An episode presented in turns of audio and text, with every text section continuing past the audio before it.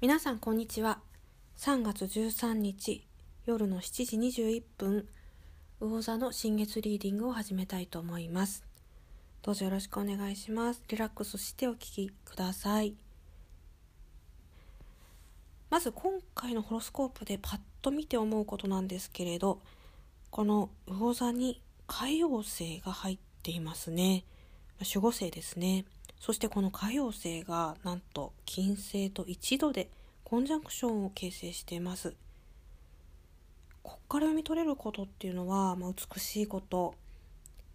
それから、まあ、創造性とかそういった可能性も秘めていますけれどなんかこう儚げな感じがすごくしますね、まあ、魚座の持つ優しさそういったものが混沌としたイメージがこうミックスされているようなそんな雰囲気を私は抱きました。そしていつも通り新月のねサビアンシンボルを見ていきたいと思います。前もお話ししたんですけれどこれ先生術師によって、まあ、23度で見るか数えでプラスして24度で見るかっていう違いがあります。で私は24度で数え度数で読んでるんですけれど今回魚座24度のサビアンシンボルっていうのは人の住んでいる島です。はい。これ皆さんどんなイメージをお持ちでしょうかね？人の住んでいる島。でいろんなこう解釈があると思うんですけれど私が考えるとやっぱりねこっちに足をついた考え方をしていかないといけないなっていうふうに思っていてなんとなくポワーンとした感じじゃないですかサビアンシンボルってだけどこの人の住んでいる島っていうことなのでもう今こう教科書に載るような時代の変革期を皆さんが生きていらしてでその中でもう今真理戦国時代が展開されていると。で心理的なことをきちっとこう土台が今どんどんこう崩れていってしまっているのでそこを最初にこう土台を築いた人がもう勝てるっていう方あんまりあれですけど、まあ、正直ぶっちゃけここなんですよね。人間がこう成長に向かってるか対抗に向かってるかっていうことでこう心理的な土台ができていない場合に対抗に向かっていくとどうなるかっていうのはもうちょっと目に見えてると思います。だからこの人の住んでいる島でやるべきことは、まあ、心理的なこう成長欲求をこうどんどん満たしていく、まあ、対抗に進まないようにきちっとこう努力していく。そういったイメージを私は持ちました。こういう解釈の仕方してる先生術師あんまりいないかもしれないですけれど私はそういうイメージを持ってます。それからですねもう一つえー、このですね木星が水亀座そして天王星が牡牛座っていうのがまだちょっと度数はね開いてますけどやっぱり90度のスクエアを形成してるんですよね。でやっぱりねこれ2つとも不動級なんですよ。でどっちもこう動かないもう綱引きみたいな状況がずっと続いててなんでねこれねうんやっぱこう震災のこの余震とか最近ね来てますけどそういったこう備えだけは一応もう一回した方がいいかなというふうに思ってます。これはどこに住んでいらしてもあの日本国内でねなんですけど同じですね。そしてですねこの太陽と月それから金星と海王星っていうのが集団になってるんですけどこれがですねこの冥王星の小ヤギ座今まだ冥王星の26度なんですけどこれとですね60度をこれ形成してますセクスタイルですね。っていうことでセクスタイルなのであんまり激しい出方はしないかもしれないですけれどやっぱりこれ一応見ておく必要がありますね。何らかのこのエネルギーがこう冥王星側からマッチポンプのように与えられてるので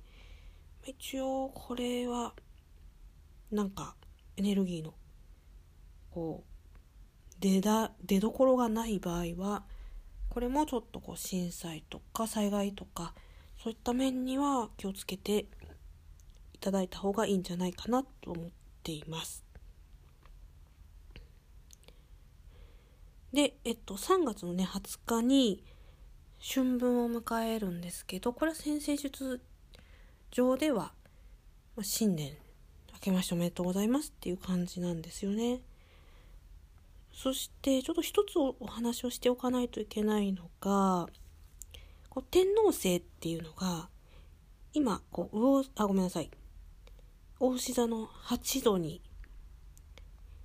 いるんですけれど来月ぐらいになるとですねちょっと進むんですよ。で大牛座のだいたい11度ぐらいから、まあ、ちょっとずつまた移動していくんですけれどここがですねなんかなんとなくお金とかこうそういったものにすごく強いエネルギーを与える雰囲気がバリバリあるんですよね。なんつうのかな快楽志向っていうのか今までのこのコロナ禍の中でこう鬱憤とかやっぱり溜まってますよねそれがこう一気にこうなんか消費経済みたいな感じで吹き出してくるんじゃないかなって私はそんなイメージをちょっと新月リーディングとは離れるんですけれど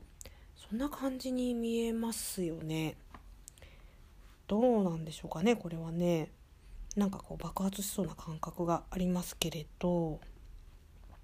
はい。ということで、え今回ちょっともう一度こうお話ししておかないといけないのは今回のこのサビアンシンボルの表すこと人の住んでいる島っていうことで特に心理的に精神的にもガタガタに今なってきていると。海外のことは私はまあ詳しくないですけど日本国内っていうのはまあ後輩が結構進んでますよね。